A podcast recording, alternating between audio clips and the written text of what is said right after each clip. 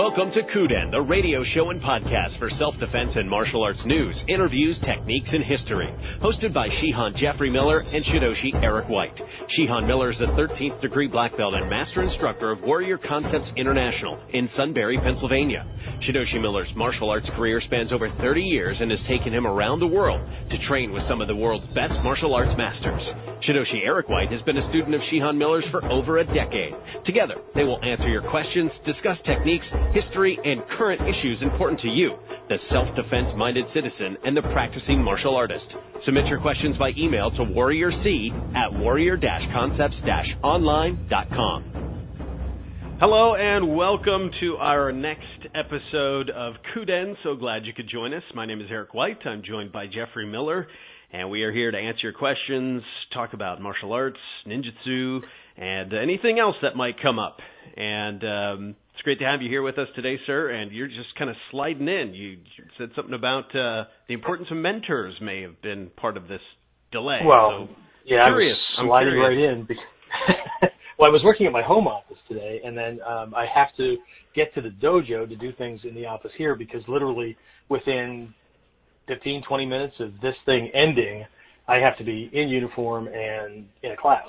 So um, I, I don't want to ever hear anybody say that they don't have time for anything because I just recently hired a second mentor uh, to help me out with this um, uh, growing up, you know, kind of a different side of Warrior Concepts into uh, beefing up the the corporate security, or not the corporate security, the corporate consulting. Yeah. And uh, I'm I'm aiming for big companies, big ginormous Yeah. companies, and I haven't been in the corporate structure in decades, so uh, I need some help in navigating, right? But um, this is a huge thing, right? Uh, a lot of folks they, they look at people that are you know in, uh, in our at our level of training or whatever, and a couple of things pop up. Either uh, you know they they think that uh, we we have it all, and so uh, you know here we are, right? We're just this bastion of information. But um, and while that may be true for some people, uh, there is a lot of us that uh, we're always, always, always, always seeking more information. And that just doesn't mean going to Japan or surfing YouTube and watching videos and all that, but uh, you Yeah. know, actually getting other coaches and mentors and things to help us uh, with things that. Uh, and here's something that one shared with me a long time ago, right? Learning what we don't know, we don't know. Hmm. And here's this huge thing, right? Uh, and I, I think you've gone through this exercise, but this would be a cool thing to just throw Yeah. out for a quick, like three to five minutes. Um, here's a quick exercise for everybody, right? Get yourself a piece of paper, right? I can't wait because we're under the bell, under the gun on this one, right? So uh, normally I tell people to go and I'll wait and I'll come back, right? uh, but if you're listening to the recording, you can hit pause. We'll wait. We'll That's be here when you get back, right? But find a blank piece of paper and get a pen, pencil, marker, crayon. I don't know, snip off the end of your finger, whatever, right? Um, you're gonna make it. You're, you're just gonna make some lines and circles, okay? But on that piece of paper, draw a really big circle, really big circle, okay? And we're gonna envision that circle being like uh, a piece of pie, okay? We're gonna make, or not a piece of pie, a pie, okay? So we're making a very crude pie chart, right? But we're gonna make this thing, right? And then what I want you to do is uh, from the center, right, or from the top. I don't care what you do here, right? But you draw a line vertically down to set to the center point, right, and then one to, for today's purposes, you're going to draw it to the left, all right, um, over to that part of the perimeter, right? So you should have this right angle, right, down and then over from the center, like you just cut a big one quarter piece chunk of pie, you pig, right? anyway, you cut this thing, right? Pie. And then what we're gonna, yeah, yes. I almost let a, I almost called you a dick, but I won't do that because we're like being recorded. So anyway, sorry about that. Anyway, so and then from the center of that uh, of, of that uh, quarter wedge, right, from the center of that, just split it in half. So go go back to the center point, the, the apex of the the triangle, and draw a line straight back out to the rim again, right? So now you have two one eighth quarter sections, but they're they're, they're side by side. Okay. Uh huh. Uh huh.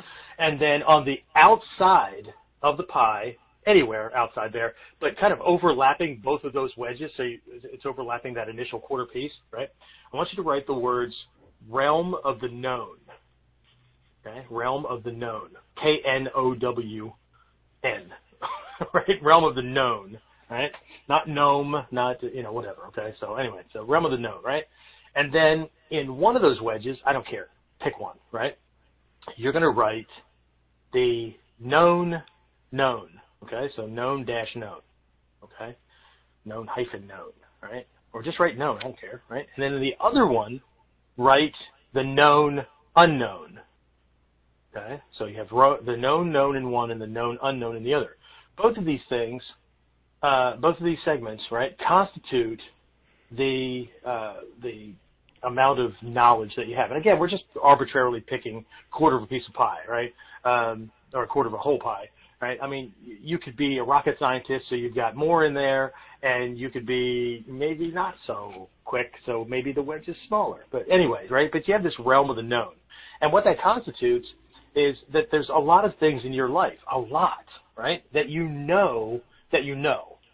Okay, and don't jump around and try to like, you know, and this is where people that are, are trying to get, make themselves better continually shoot themselves in the foot because they're looking for ginormous things, right? You know, mm. I hmm. never built the Taj Mahal, or I've been, this is on my bucket list. I'm probably going to die without it happening. And you know, okay, how about if we start with small accomplishments and actually do an assessment, a self-assessment, and recognize just how freaking much you do know and how much you have have actually accomplished in your life and things that you have to be proud of, but you may be overlooking, right?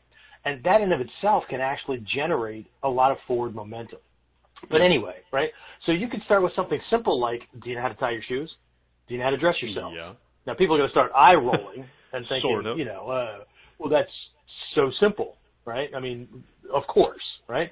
Well, good. Okay, that means you know it so well you don't have to think about it. Okay, so there's lots of things like this, right? You may know how to drive a car or ride a motorcycle or whatever, right? But you can start adding all these things in that you know you know. You may be able to speak um, a second or third or fourth language, right? Fluently or kind of fluently or whatever, right? But there's there's an aspect of your life, there's an aspect of your knowledge base that you know you know.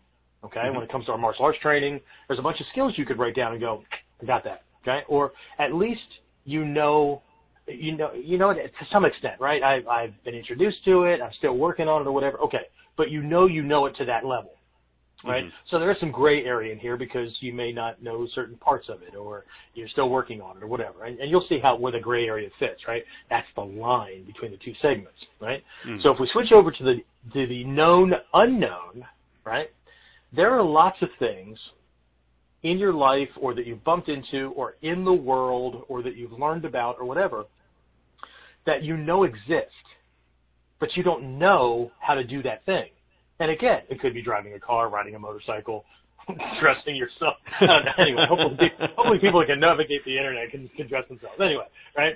Um, you know how to use a sippy cup. Anyway, um, so there are these things that you know exist, but you don't know. Like, uh, you know, you may know that there's, uh, uh, you know, uh, the Russian language, or there's, uh, you know, five different dialects of Chinese, or whatever. But, uh, or just the, you know, there's Chinese language, there's Japanese language, or whatever. But you can't speak it, right? So you don't know how to do that thing, right? So here's this thing, right? You you know it, you know that it exists, you just don't know how to do it, right? Or know how to apply it, or whatever. Okay. So that's the realm of the known unknown. Okay. But the thing about both of these wedges here is that within this this entirety, the realm of the known, you have choice, right? Now you can choose to limit yourself there, but that's not really what what I'm getting to here in a minute. I'll, I'll, un, I'll unveil the prize, right? I'll play Vanna White and pull across the curtain or whatever. Anyway, so um, this is the realm of the known. So you know about these things. You know about things you know. So you can choose to let them ride as they are, or you can choose to work on them more to get better at them.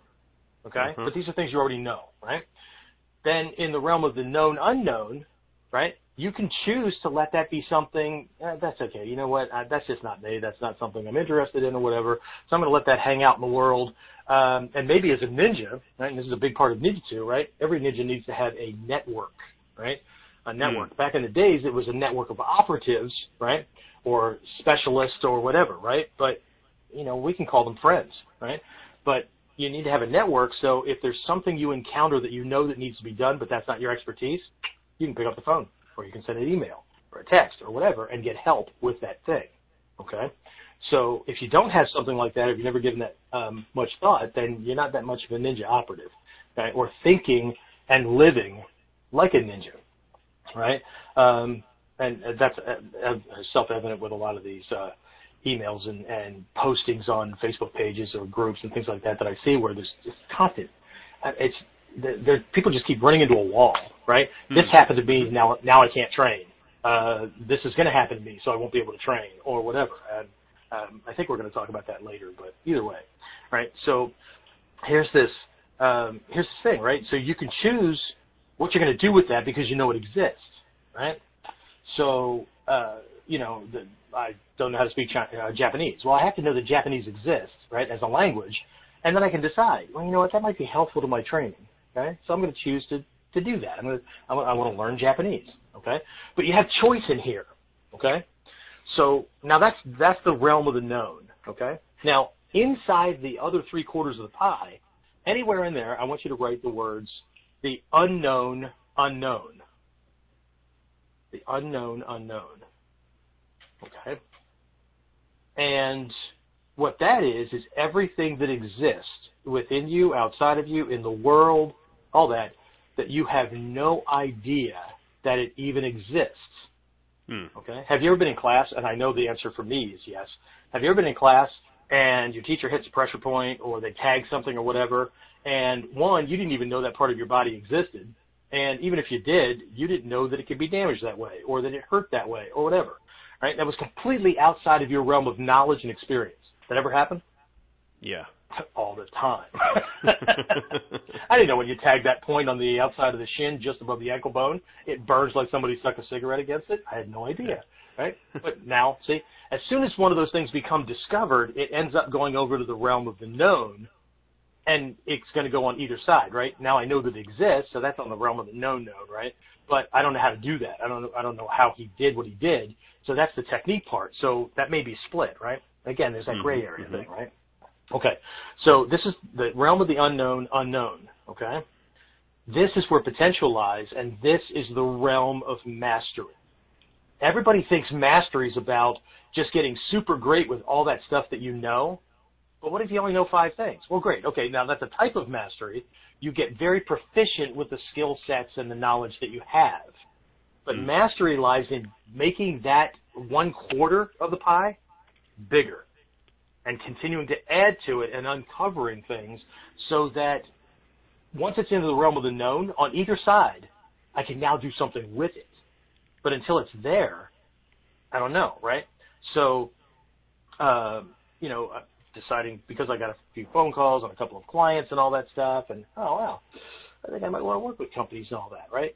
Then I start bumping into things that I have to jump into that, right? So once I started bumping into things like hmm, questions for me or where do I start, those kind of things, right? Uh, I came up with a couple of things that I know based on process development and all that um, that I can come up with. But then I started, you know, getting kind of mediocre results. So Hmm. my mind immediately goes to, okay, what is it that I'm missing? What do I don't what what don't I know that I don't even know, right? And that's where I go after a mentor. That's where I go to find somebody because I need for them to point to things I can't even see. Now, Another example of that is in, in our um, in our long distance training group, right? We have these weekly coaching calls and uh, all that. Sometimes I'll send out videos. Sometimes um, the service that we're using here is going to change here soon, and where we'll be able to bring up video, right? And that'll be cool, right? Cool. So not just your face and my face, but I mean, I could load up a video on my screen and share that, right? So Nice. one of the things I like doing with my students, at this ca- at this point, I don't have that technology, but what I'll have to do is pull out a particular video out of their training program um, that we have all agreed on, right? Pull this video out, right? Load it up, okay? And what I want you to do is watch this video from I don't know two minutes and 37 seconds to four minutes and two seconds. Okay, so watch that string. Okay, and then I'll say, what do you see? Okay, and you know I'll get everything from well, it's pretty obvious. I mean, the guys do it X, Y, Z, and all that, and and then what I do is I go in and point at things that they didn't even know they were missing. Hmm. Okay, why the hand is at the ankle it's at, why the, you know, why it's it's where it is, why there's a certain gap in a certain place, um, those kind of things, right? Because that's what I'm here for. Any, I'm going to throw a word out there, but any schmuck, any monkey can go to YouTube or Vimeo or whatever and watch videos Yeah. of techniques and add that to their realm of the known, right? Okay, that's that's a cool combination. That's a cool combination. That's a oh, that's an interesting way to kick. That kind of thing, right? They can add these things, but what those things can never do for you that you need a teacher for is to point out things you don't even know you're missing. You don't even know are going on, right? So that's what I did, right? I just so I just I, I did this in the realm of my consulting things. Uh, but this isn't the same as going and looking for advice. This is going to people who have been there way longer, way more often, and are really good at it. And they'll start asking you questions that are going to make you really, really uncomfortable. Okay? I know. I'm going through that process again. Right? Doesn't make me feel stupid. It's just like, oh, wow. I, I don't even know how to think about that. Right? So I'm getting I'm getting all these questions and things, and now I need to go look look for things or look for the answers but sometimes I have to admit back to the to my coach or to my my consultant's consultant, right? I have to admit that I I don't even know where to start looking. I I didn't even know that existed, right? So now I need more help and more guidance in that direction, um, so that I can even get to the next step. I can even get to the point where I can think about the next step, right? So um, yeah. Anyway, so this is this is a huge thing. I mean, and that, you know that's why we have our long distance programs, uh, either the the standalone kind of things or the ongoing uh, process. I mean, that's what. Well, hopefully that's why everybody has one. But um, it's important that we understand that uh, you know, even when it comes to those long distance programs, you know, you could jump into one where, and these are these are really popular, right? You've got this this kind of either a finite amount of time to do it, or you have an open-ended lifetime, whatever. You, you go through go through it at your own pace and all that, right? And you can test for rank and you know whatever, right? But you're still there, pretty much by yourself, processing it with the current knowledge and filter base that you have, right? So that's why we wired in, you know, weekly calls and we've got these camps that, you know, people can come into and we can focus on these very specific things um, because you need somebody to point out things that you don't even you don't even know it exists, right? I mean, when we were kids, you, you were taught to walk into a room and you flip that little switch right there, and ta-da, the lights come on, right? But you didn't know anything about electricity. You didn't know anything about any of that, right? So if you Yeah. walked into a room and a light didn't go on, kids will stand there flipping that switch, or they'll start crying, or they'll run to their mom because somebody broke the light or whatever because they don't understand how the process works. So, you know, mom and dad understand it, so maybe it's the bulb, maybe it's whatever. And if it's not these, then they call an expert because he or she knows something that they don't know, right? Um, but for somebody that, that just has the technique down, I, you know, I find this thing, I flip this switch, and that magically happens. That's the way a lot of people approach their training.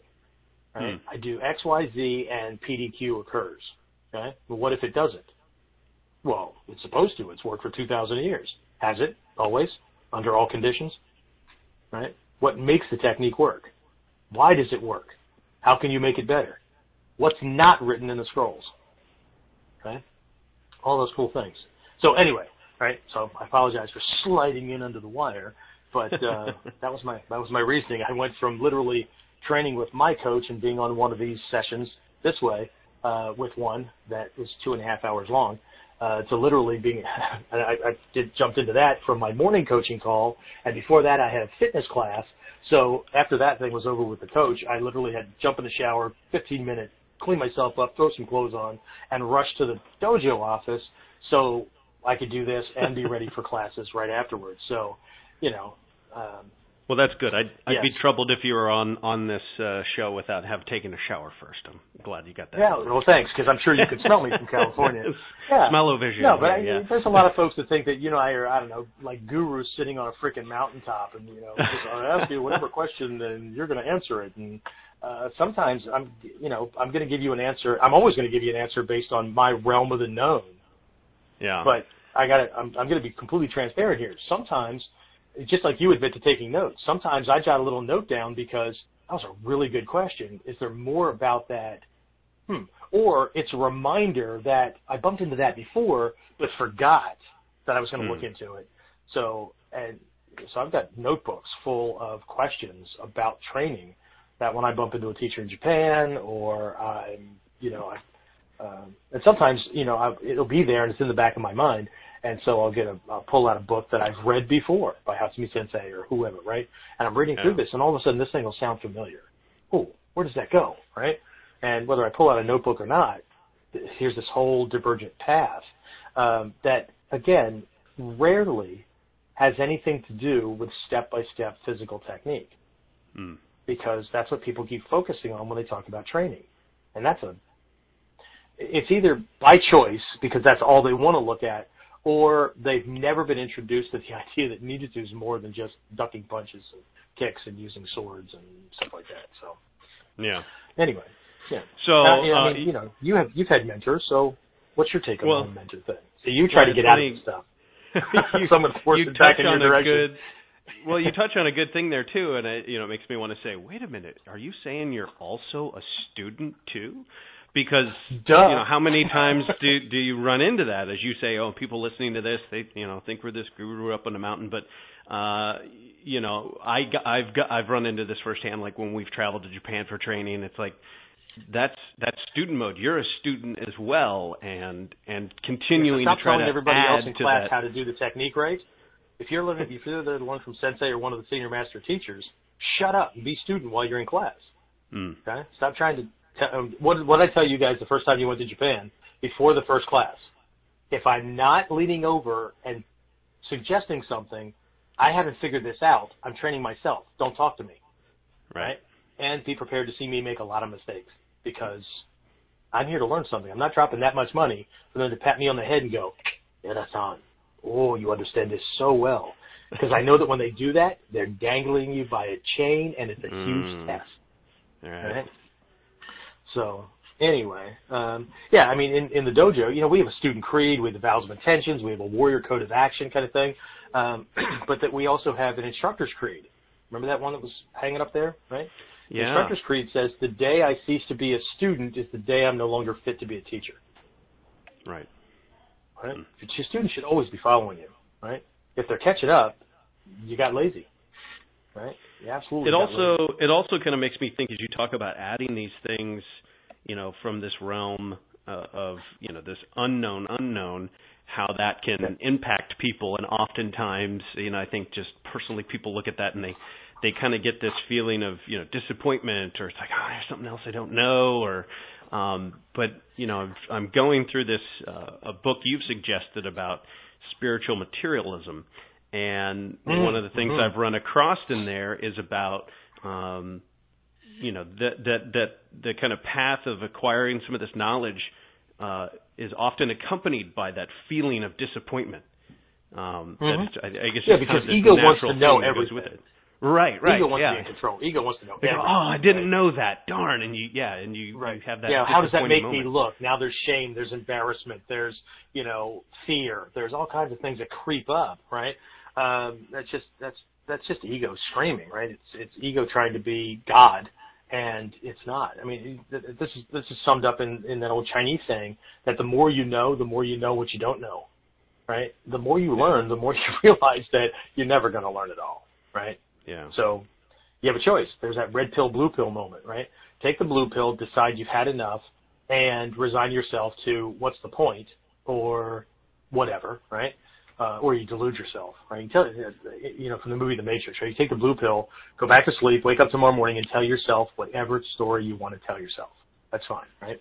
But if you take the red pill, you may never learn it all, but you're going to see just how deep the rabbit hole goes, and that in and of itself is going to help you determine choices and which way you're going to go, right? Which path you're going to follow, um, how you're going to carve the path if it doesn't exist, those kind of things. So, really important stuff. Yeah, Um, and, and it- for those who are know, really seeking growth and not just admiration because they've achieved something, you know. Yeah, yeah, and I, I just think it's imp- it's kind of you know for me it's been important to realize that you know that growth comes again with that. It's not this like yes I figured it out kind of moment or anything that you know often training in Japan and and just going to classes there at the dojo uh, when I was living there back near near your school. So often classes, you know, not that it wasn't um enjoyable but there were so many times classes would be done and i just have that perplexed look and you know you're you're just always like if somebody from the outside looking in would watch like why are you doing this you look so miserable right because you're just in that Yeah. moment of like man there's so much work that i need to do or here's this thing now i didn't know now i know and i need to know more about and um but And that's- that's the growth that's the process But part of being- kind of byproduct part of being authentic, and we we talk about that in in uh, in Buddhism. We talk about it in our Mikkyo training, right? Um, part of this enlightenment thing is about being authentic, right? And authentic means being honest, right? Being honest with yourself. I don't know that, right? Why why should I know that, right? Um, whatever. I mean, you can become anal about it, but at the same time, it's okay to be in that state because that's that questioning mind, right? Mm. Enlightenment is born of questions and the quality of questions, not by the amount of knowledge or the answers that you have, right? So uh, I'm I'm way okay with letting the teachers in Japan, including Sensei, right, see this look of because he'll say understand, you know, it's a huge thing, right? Understand, Mhm, good, play, mhm. right? So he'll say understand, and if I don't, I'm looking at him like, mm, you know, uh, I'll let him know that I'm working on it, or you know, I'm not getting it. More often than not, he looks over at me he'll complain, and he'll laugh, you know, and then he'll come over later and he'll try to explain something, or um, if I don't know, I'll go to another teacher um, and try to try to work this out, or at least get a couple of pieces that I have as as signposts that'll point me in the right direction. But what I see by and large in classes, and whether it's my classes or other people's classes or in Japan, it doesn't really matter, right? Is you see egos need to not look like that it doesn't get it, or it's run it through hmm. a, a filter and it thinks it gets it or whatever. But what you see is what I call the horse nod, right? So he'll say understand, and everybody's just like nodding, right? And then they go do the technique, and it's not even in the ballpark, right? yeah So what I often see people do is they'll demonstrate something, right? And then people go train, and they're just doing whatever the hell they want. And if you look at them long enough, they keep doing the same thing over and over again, no matter what technique was demonstrated. So, okay, great, you're here to have a good time, but um, this was that was an awfully expensive price tag you put on airfare and all that kind of stuff to get to what basically amounts to um, an amusement park right? Because you're just going to Yeah. pick and choose the rides you're on anyway, and you're going to, you know, create your own fun, right? Um, but you get bragging rights for saying, "Oh, I went to Six Flags. Oh, I went to Disney. Oh, I went to Hombu. Uh, you know, whatever, right? But what did you learn? right Because if you, if you you know if you keep parroting the same words, and that's what you learned, or you didn't learn that you need to work on this given saying, um, and then you can't continue to answer subsequent whys. Why do you need to learn that? Uh, why that thing? You know, what's off, or, or why do you think that that's the the thing that you need to work on, right? Um, then you, you're just parroting things, right? Hmm. Um, or if you can't answer the question even at a, at a surface level, right? Because you're walking around with your chest puffed out and your shoulders back and your head up, and you know, because yeah, I got this stuff, you know. Um, but all I hear is parroting, right? Hmm. I'm gonna toss people. Well, and that kind of that kind of, and you already started to touch on it some, but that brings us uh, to um, Christopher's question. Christopher McLaurin submitted a question, and he asked about um, at what level should a student be able to combine the first four levels of training successfully. But he also asked, do you believe that training in Japan is beneficial to understanding Nimpo Taijutsu? So, you know, we're already kind of talking about this training in Japan. Um, you know, and often, you know, I've heard plenty of times before, well, certainly you don't need to go there, but there is a benefit kind of inherent in, in making that trip. There is there's a huge benefit. Um, one of the benefits, and um, Mr. Whistler pulled this on me that that first trip that you guys went on. Um, he had been working on something in the dojo for months, and I kept trying to make this this tra- help him with this transition and and all this kind of stuff, and to, to get to this point. Um, and it was just like an uphill climb, you know. We get to Japan from the very first class. It was like he was touched by the by the wand of wisdom and he did this thing and he kept doing it and I, like five minutes into training with him I stopped him and I said what the hell man I've just been like, digging in for months trying to get this to happen right you you walk into Hombu and oh right and he looks at me and he smiles and he goes, "Oh, I I didn't realize I yeah, well I realized you're doing it, right?" And then he said, "Yeah, well the trick is going to be continuing to do it the right way when I get back home, right?" So um so there is that kind of a quality, and I don't know, maybe there's just you know it's the it's if if we borrow the the idea of um, uh, quantum the the ideas from quantum physics where you know we're all energy fields within a greater energy field, and you just put yourself in a different field, right? Changes can happen because we can you know, it, it's the same. If you live in the same house for so long and you don't change your furniture around or change decor or you live in the same area or whatever, you start to see less and less because it all is just familiar. And you don't notice anything until one day you're driving by someplace and, you know, uh, suddenly there's a skyscraper there and you're like, when the hell that happen? And somebody else looks over at you and goes, dude, that's been there for like six months. Right? and because you just completely miss things. So I think that's a huge benefit. I think it's a benefit to go to Japan and have the bubble pop, the bubble pop where we we understand that we're going to see Hatsumi Sensei doing it differently than everybody else because he's so integrated this stuff, right? But to go to different instructors classes, the senior yeah. Japanese teachers, and to see that they will teach the same technique off the scroll in a bunch of different ways, and it's all correct, right? But there's a common theme that keeps it correct, and there's common principles and concepts that keep it correct. Not they're not just doing whatever they want, right? It's based on their body build and whatever, right? Or their focus on the overall training, right?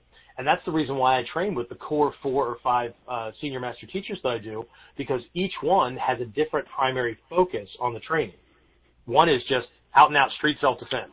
Another one is you start with the the core basic kata right off the scrolls, and then you move through three levels of transition or transmission till you're able to get to a point where okay, now you can, you know, play with it. You can swap things out and all that. Another one, it's all about balance control. Another one, it's all about precision of movement, but it, it's not stuck to a given kata, right? Uh, so just it's this different approach, and so uh, you know that that allows you to break break out from just always training with the same teacher and always training with the same model and all that because you know we have a we have a set curriculum unless we're in the Shinobi Kai class that uh, you know people can fall into a lull or they can fall into the belief that the techniques that we're presenting are set in stone and they're not initiative or initiate um, yeah they're they're initiations into an idea for handling a problem from a certain perspective called a, a lineage, right? And so mm-hmm. this is an example. But you get this, and then you need to run this technique through the Kihon Happo process. No, not the Kihon, Kihon Happan, right? Not those eight models. You don't swap those things out, right? The Kihon Happo is a is a principle. It's a it's a uh, process, right? Where you make eight variations, then you make eight variations of each variation, and blah blah blah, right?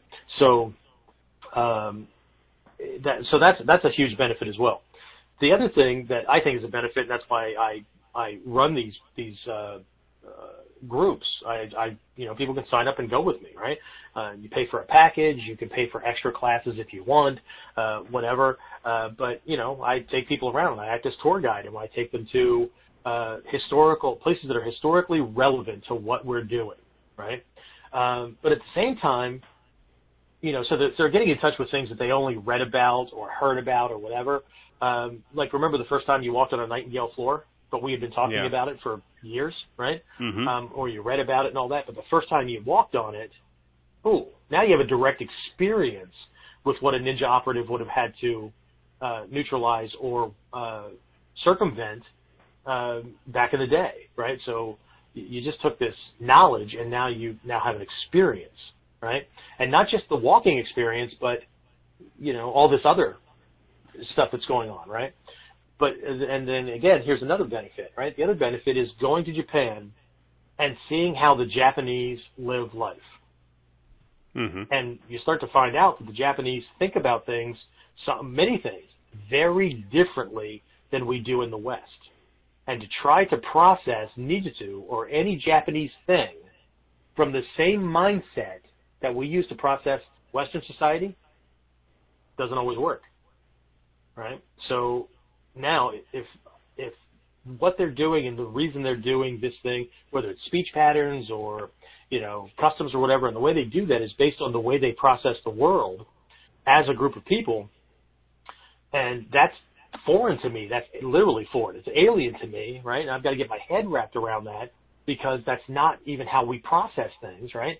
Then what does that say about what I'm doing with or what I don't understand? There's that unknown unknown again about the training itself, right? So mm. th- there's t- there's a ton of benefits, right? There's a ton of benefits. Not to mention, you know, stroke an ego with some bragging rights because everybody else is going to go like, "Whoa, really? Oh my God! I would give my left foot to go to Japan." Obviously not, because we just went, and Sensei's been going for years and mm-hmm. whatever. Mm-hmm. So, yeah, so I, I think that's huge. And at what point can somebody go?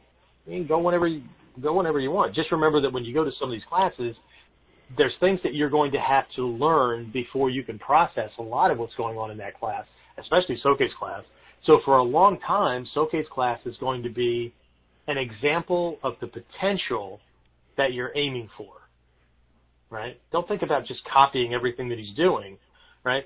Get in there and do it as an experience and look at it like, you know, you really are looking at the guy that's standing on the pinnacle of the mountain and you're down in the valley. Um, you know, so wow, he's way up there. That's cool. I'd love to be up there. Yeah. Well, don't forget that he ran through a process to climb that mountain uh, to be where he is.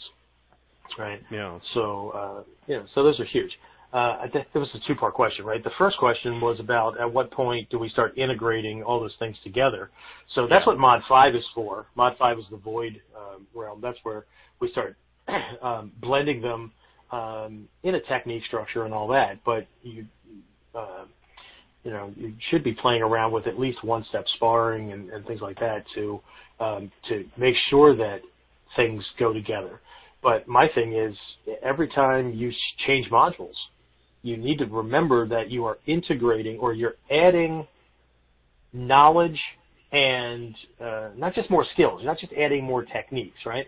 You're adding uh, uh, other principles and concepts, and you're looking at things um, uh, from a different perspective. And that's just not for the techniques in that module. That's the, that information is to be applied to the techniques in previous modules as well, right? Because it's otherwise you're you're you know you're looking at your techniques like they're in a box. So here's mod one stuff, and here's mod two stuff, and here's mod three. That's the way most martial arts handle things, right? This is your kata at this level. This is your kata at this level, and the only time you have to look back at those other things is when you're teaching right? Um, so if we add, uh, like, let's just say we're, so we're working with Ichimonji, right? In Mod 1, the big thing with Ichimonji is profiling your body to remove targets and being too far away for him to hit you without having to step again, right? So it's controlling distance, right? So in Mod 2, we're refining distance and exploring different types of distance, but we're adding timing and um, the big thing is timing, but uh, we're, and we're also refining angling. So we'll give you a little bit of angling in Mod 1 too. So t- uh, distance and angling we give you, but it's about being too far away and to hit this 45 kind of thing. But in Mod 2, we start telling you, look, it's not 45. Okay, stop saying 45 degrees. Okay, it's not 30 degrees. It's not 45 degrees.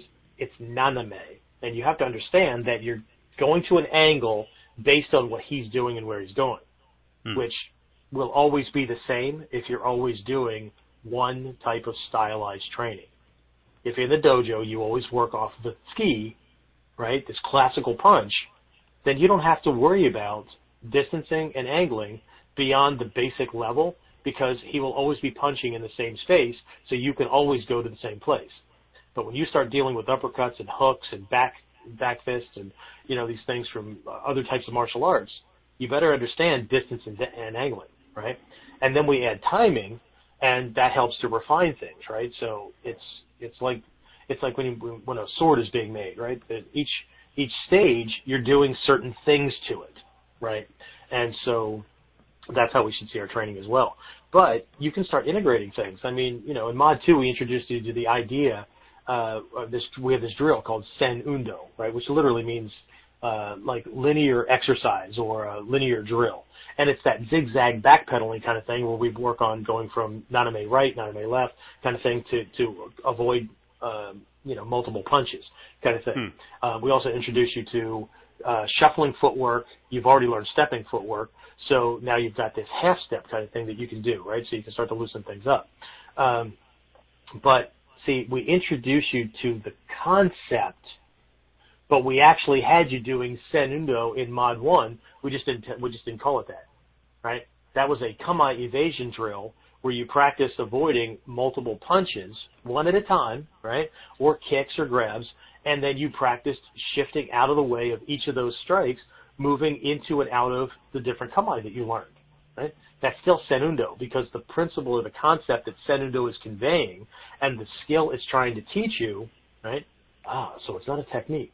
No, it's a drill. And what you're drilling and practicing is the ability to move from one kamae to another without lo- losing the three primary benefits of kamae, which are stability, cover, and um, alignment, body alignment, which affects balance. Right? right? Mm-hmm. It's right. So if things are out of alignment, mm-hmm. your balance sucks. If your balance sucks, then your footwork is terrible. Right? Um, all those kind of things. Right? So each of these things. Right? So kamae teaches you very specific lessons.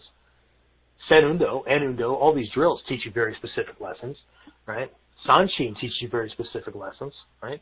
Sanshin's all about penetrating his defenses, so he can't stop it, avoid it, or counter it, um, or escape from it when you move in, right? So there's very specific things that people need to be taught or uh, it needs to be pointed to. This goes back to what I was talking about with having a mentor. That has nothing to do with the step-by-step moves but it's why the moves are there the way they are. But you could change those moves to a hundred other alternatives as long as the alternatives do the same thing that the model says should be done at that point.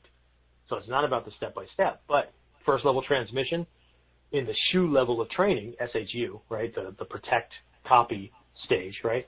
All that matters is the step by step stuff. But again, people get stuck, right? So Anyway, is that too much? Did I, just run off on a tangent? I don't think so. No. Right? No. So, Chris, you need to you need to be combining all the time, right? Just play, right? It's one of Hatsumi Sensei's um, uh, instructions, right? Play, right? See how it goes together, right? Can you go mm-hmm. from can you go from omote gyaku into onikudaki? And if so, how do you do that, right? Um, can you go from musha dori into ganseki nage, right? Um, same side or other side? And if so, how's that done? Right? And the more you play, and this is how I know that, that students are playing, right? And this is how I know that, that Chris is always doing something, is because he doesn't just ask questions for these for these shows. There would be a, there would be an odd day. I think the Earth would tilt on its axis if the man didn't come in for class and before it started say, "Sir, I got a question," and I have to look at him and say, "I'm so surprised." Okay, so um, like he slipped what two or three questions in on me last class, right? Having four minutes before we were going to ring the bell and get class started. yeah, okay. and I look at him like, really? so, uh, yeah, no, anytime. You can do any of these things anytime. Just remember what, what the outcome should be. Right, You, you need to focus on outcomes. Okay? Training is not an outcome. If training is an outcome, then all you have to do is show up for class. What is the outcome you want from your training? And don't say, well, to be better. That's too vague. It's too general. Right? What should be better by the end of that class? What should you have learned, been exposed to, or get an answer to at every training, at every seminar, you know, trip to Japan? What do you need answered for that to be a success? Otherwise, you're just like a gerbil on a frickin' wheel running your ass off and you're going nowhere. But damn, doesn't it feel good? Training is awesome. right? Fudo keeps popping up, doesn't it? Sorry. Anyway. Oh, you know what? Um, we, let's go back for just a second. We, talk, we were talking about the mentor thing, and I had a flash yeah. because you were talking about things, and you okay. you were involved in the Mikkyo training a lot. And I know you're interested uh-huh. in this stuff, right? Yeah. Well, there's a character on the mandala, and I have some statuary around the dojo uh, there's this character Kongo Satta, right? Uh, Hmm. In uh, Sanskrit, known as Vajrasattva, right? So, Kongosatta uh, is uh, symbolized as a bodhisattva, right? So he looks like a prince. He's got a crown and all that kind of stuff, right? Which means it's an activity, right? It's not a state, right? In Mikkyo, a Buddha is a state of mind. It's a state of consciousness, right? It's a it's a state of enlightenment about a specific realm within your life or within the process of life or whatever, okay? So uh, a Buddha is a state, but a bodhisattva is an activity. So we're being this thing where we're engaged in specific types of activities, whether it's love and compassion, or it's learning, or teaching, or uh, serving others, or whatever, right? So we can say that we're being, we, we've drawn out this particular nature, right? Uh, are we being uh, kannon or are we being seishi, right? Kannon is the is the um, hearer of the troubles of others, and and compassion is there to want to help. But seishi is the activity of compassion in the process of actually helping them. Now, in, the, in Mahayana, they're both the same. There is no seishi, and if there is, it's just some statue on the Hmm. uh, thing, right, on the Butsudan. But kannon or jizo represents the same thing, right? Um, but in Mikkyo, we pare these things down. We get very precise about one thing being a feeling of compassion and wanting to help, and the other side of the coin is I am actually acting on that compassion and helping. Mhm. So Mhm. anyway, so uh, the character Kongosatta, right, um, in his hands, right, in one hand he holds uh, a Kongo or a Vajra, right, this Mhm. diamond thunderbolt wand kind of thing, right, um, and it could be, typically it's it's the the one that's um, uh, five pronged, but it could be nine, it could be three, whatever. Okay, so there's this Vajra that's in one hand, that's in the left hand, and then uh, left hand, no, right hand, sorry, the right hand, and then the other hand there's a bell. Okay, so in that in that uh, manifestation, Kongo Satta represents that which we seek to know and the knower. Okay, so there's things in our lives that we know and we can share with others, so we can be a teacher. Right, so there it is. Right, so that's what the bell represents, the expression of truth. Okay, and in other aspects of our lives, we're still studying and trying to get better at something or trying to get exposed to something or whatever. So in that context, we're the student. Right, so Kongo Satta, as a manifestation, is actually representing uh, the yin yang or the inyo, where both exist at the exact same time, and that balance is part of the enlightenment process, right? So, uh, you know, you have to know truth to express it, but in the expression of truth, you will bump, you will bump into experiences that will cause you to need to know more uh, or bumping into people that you're trying to help, right? And they're having problems that are different than you had or different than the way you normally explain things. So as a good teacher, you go out and find other ways to explain it instead of just writing that student off as being a moron, right? Hmm. Because in, in the instructor training program, one of the first lessons that people get from me is in every single class, your students are either one step closer to black belt or the next level of black belt or mastery or proficiency or whatever you want to call it, or they're one step closer to the door. And that's not a that student thing, right? There's lots of things that it is the student's fault. But in every class that you teach, if you're a teacher, every single class, they're either one step closer to their end goal or they're one step closer to the door, and that is that's part of your responsibility. And that doesn't mean you need to coddle them or whatever. But the first thing you need to do need to do is be aware that that is that that's occurring, that dynamic is occurring, right? And students will have challenging days, and students will have great days, and all that. Um, but are they challenging because you're being so freaking nebulous and whatever, um, or what you're teaching doesn't make sense because you're trying to teach way beyond their level capacity, or you don't know what the hell you're talking about, or whatever, Mm. right? Uh, but it's there's no match to what it is that they think they need. Um, and then over time they'll be exposed to other possibilities and, things like that, right?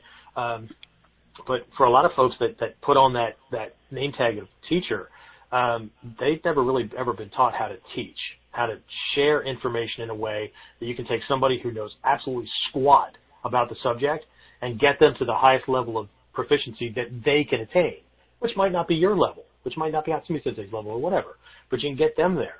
Um, most people that call themselves a teacher, they're not. They're an instructor, and that's just a conveyor of data, right? Hmm. Or they're a coach, And a coach is somebody that can take somebody with natural proclivities for things and just give them suggestions for being better. Okay, so we make a very specific, uh, you know, um, uh, we, we specifically define those three things, right? Are you a coach? Are you an instructor? Are you a teacher? Right? Um, and don't confuse them with being each other. While coaches and instructors do teach based on the, the literal definition, right? Why and how? What's the process that they use? Okay? Because coaches, you know, unless you show up to be on the team, and then what's the coach do with people that um, are just not natural to that sport? Instead of telling them, dude, maybe you should be doing basketball, or maybe you should be doing underwater basket weaving, mm-hmm. maybe football is not for you, or maybe tennis is not for you, they leave them on the team, right? And they warm the bench, or they help with practice, or whatever. But the person, you know, then once they go away, coach just for, for most coaches, it's a relief because mm-hmm. now they don't have to struggle with trying to teach this person how to do something that they've long since written them off as far as not being able to do. Right? Mm-hmm. Instructors, instructors have a syllabus, they have set things, and they instruct the step by step how to do these things. Right? I don't care if it's a military instructor or whatever. That's what they do. Here's your step by step stuff. Do it this way. When you can do it this way, we'll pass you to the next level. Um, they don't. They don't. Either they don't want to deviate or they don't have anything else or any other way to do it. So that's it. That's all they do. Right? It takes a lot of not just knowledge, but experience and understanding different learning types and all kinds of things. I mean, things that we cover in the instructor training program to make somebody a good instructor that's there for their students and not for themselves. Hmm. And that's another big crux, right? mm-hmm. You know, talking mm-hmm. about ego screaming, right? The only per- the only place some of these people feel like they have any kind of control is when they're in the dojo because you know they hate being at home, they hate going to work, they you know whatever, right? If they're not training, there's nothing, right? You know, martial arts is my life, you know, right? wow, I'm sorry for you. Right? There's so much more in this world. Anyway, all right. So uh, hopefully right, that helped, Chris. I don't know. Did, did we know if he's live on the call? Uh, I don't know. He asked the question about five hours ago, so. Of course. Uh, I don't know that he's did. on the call. He he just submitted it as it struck him. Of course he did, and he'll be he'll probably be here for class later. So I can kick his butt when he comes into class. So cool. But uh, we've got just enough time left to see if anybody else has questions. So um, yeah. you can submit those on the. There's a, a fair number of people on the webcast side, so you can type in those questions. Uh, I don't know if there's anybody here on the call to open it up to. Live on the call. Uh, I think it was just us. Wow. Yeah, we've got a. Uh, Everybody's the over there on the are, web. are increasing.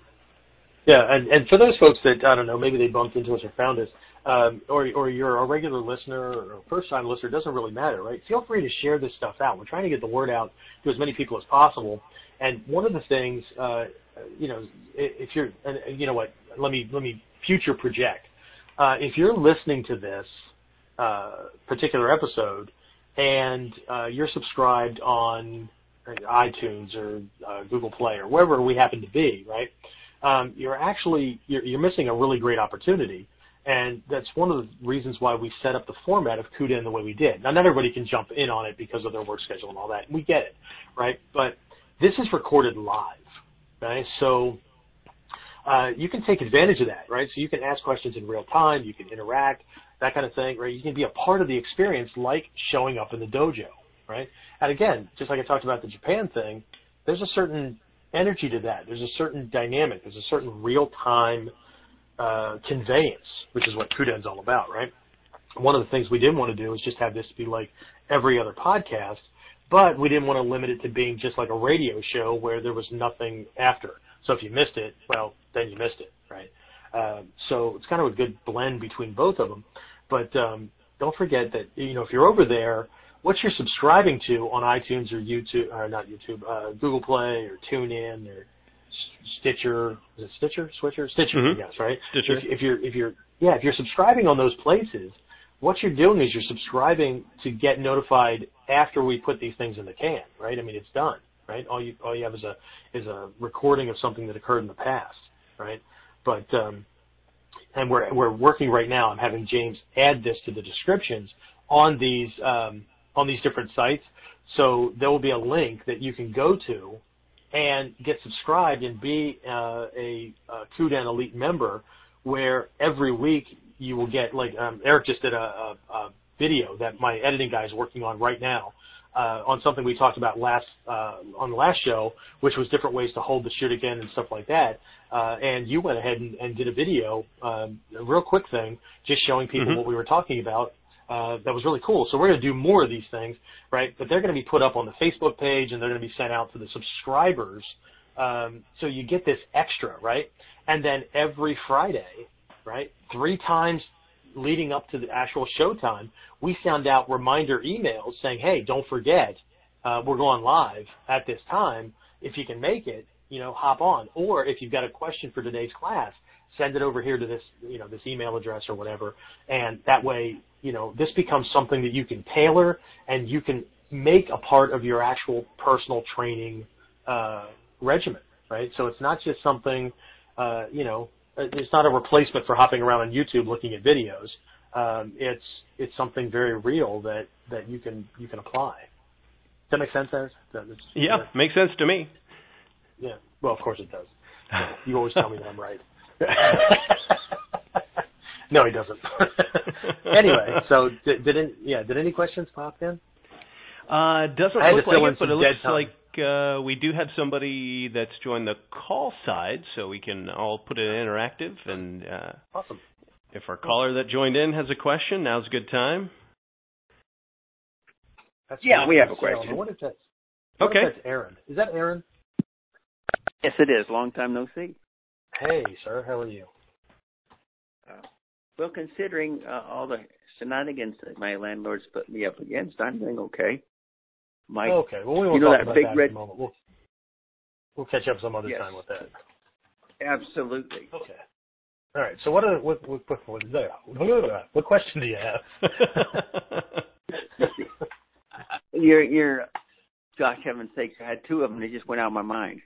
That that doesn't mean I'm mindless or anything like that. No, that's not, no, I can't. I can't bring them back. I'm sorry. They're they're at the tip Oh, of the tongue stage.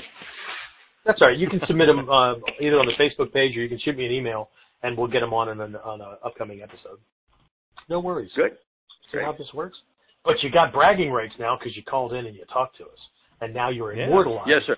Because everybody, when they listen to it later on, will be wondering who this Aaron Two Feathers guy is. Yeah, he has one leg up on it. I tell you that. Well, that's I I often wonder who this Aaron Two Feathers guy is too.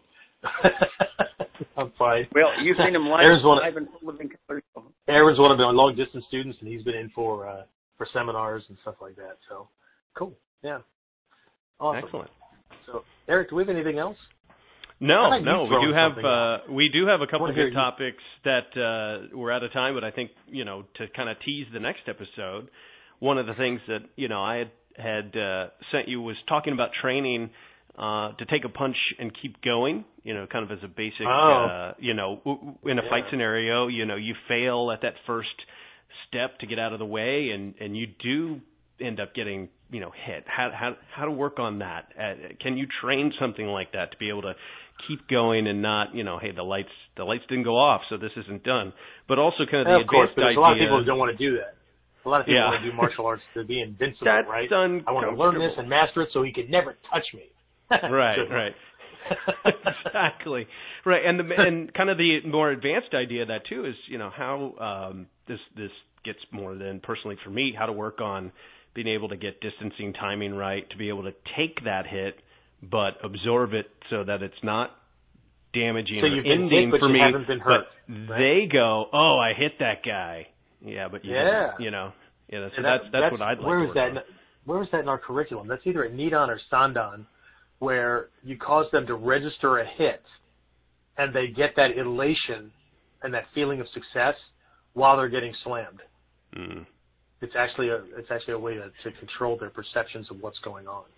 So yeah, Yeah. really deep stuff. Cool. cool Yeah, that's what I want to work on. And I know you had a great topic too that I think we'll get to uh, next week as well. Is talking about training while injured or ill, and how many times people go, "Well, I didn't come to class today because I wasn't feeling." Yeah, we got good." this thing going on. Doctor told me I can't train for Yeah. for six weeks or whatever, and and, and how that's just it, that just screams I only think of the physical self-defense training when I think of ninjutsu, and I'm leaving 95% of the of the art on the table Yeah. and missing out on so many freaking opportunities for getting myself better that will actually benefit me when I'm 70 and can't move as fast as a 20 year old, and I have Yeah. to use these other things or things that allow me to keep my family safe.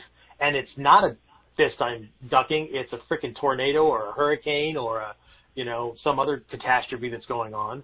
Um, the kind of things that allowed me to save myself from you know going off a cliff in a freaking car, right? Um, had nothing to do with ducking punches. The lessons cross over, but they have nothing to do with ducking a punch, right? So um, yeah, absolutely, that, that drives me nuts.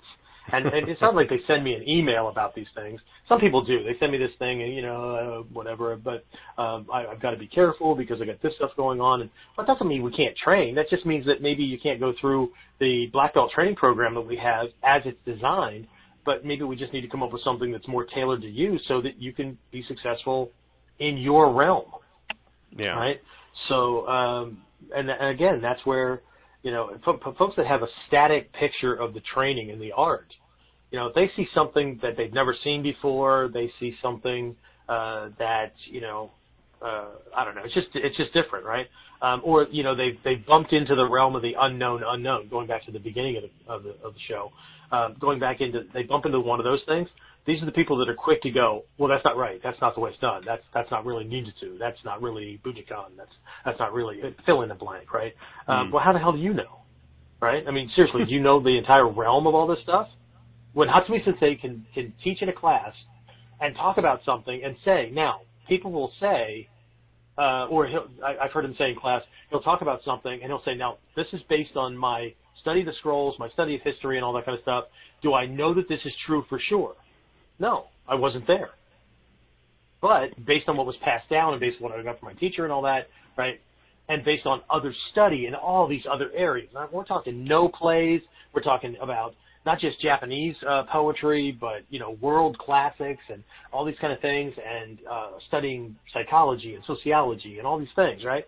Um, this is this is things that, that's usable, right? And that's what Ninjutsu is all about: pulling in things that um, can be used to increase your your ability to produce successful results and outcomes, right? So, um, you know, but if he says, "I don't know, I wasn't there," we're gonna we're gonna run this through this process, and this is what I've come up with, right? Um, how can you say that something is or isn't? And I've got other teachers that will look at me when we have these discussions, and they'll say, "Of course, of course, there's so many different types of ninjutsu." That that in and of itself makes people's heads crack open, right? because ego wants it to be one way that they can master and look like they're the guru, right? They just because too many ways, too many variables, just screw things up, right? It just Hmm. it, it it makes the game too hard to win, right? And um, that's okay, right? If you need it to be one way, then by all means, right? But stay out of arguments with people that you know might have the the big boy or the the grown up lessons. Hmm. Okay. So anyway, I'll stop it at that point because that's Yeah. the point where I start to ruffle feathers, right? and that's the point where people start going, "Screw this guy! I won't listen to him again." And that's your choice, right? That's screams volumes, right? So anyway, So make sure you join us for the next episode of Kuden for the truly offensive uh, episode. we will attempt to offend as many of you as possible.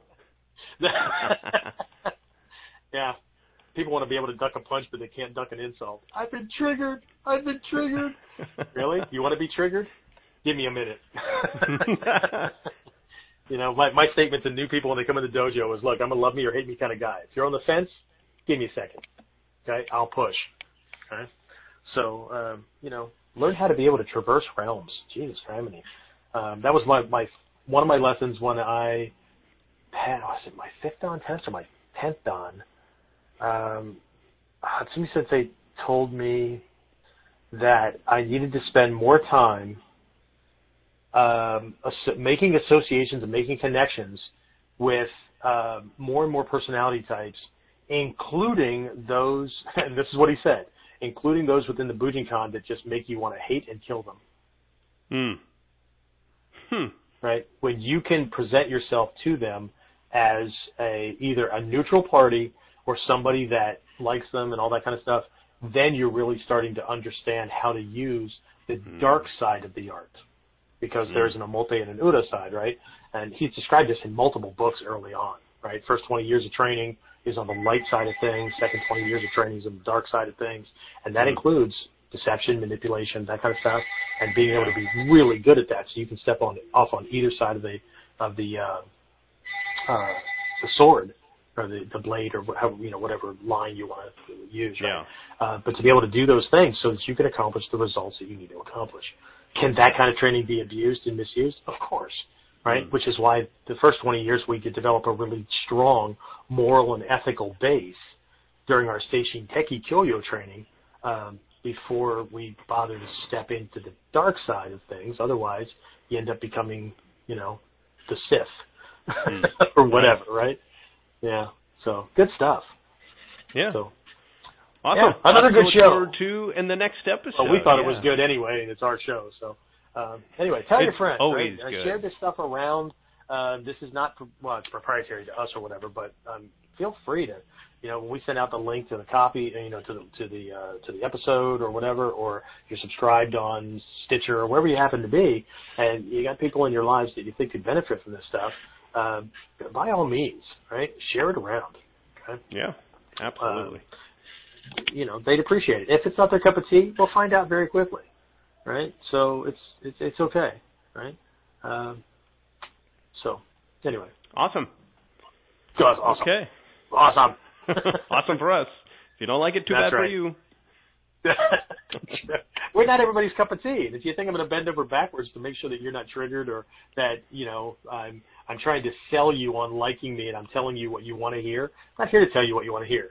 I'm telling you what you, you I'm telling you what you need to hear to get this realm right. And of course, it's all based on the teachers I've bumped into, the experiences I've had in life, including those times where I almost died, including those times where I've actually put this stuff to use as it is against really bad people and all that. So, um, you know, that that's the kind of thing that that really pisses off the theorist because they want to have their own ideas and they want to feel comfortable with that. And that's okay. Again, if I'm not your cup of tea, unsubscribe, go somewhere else, right?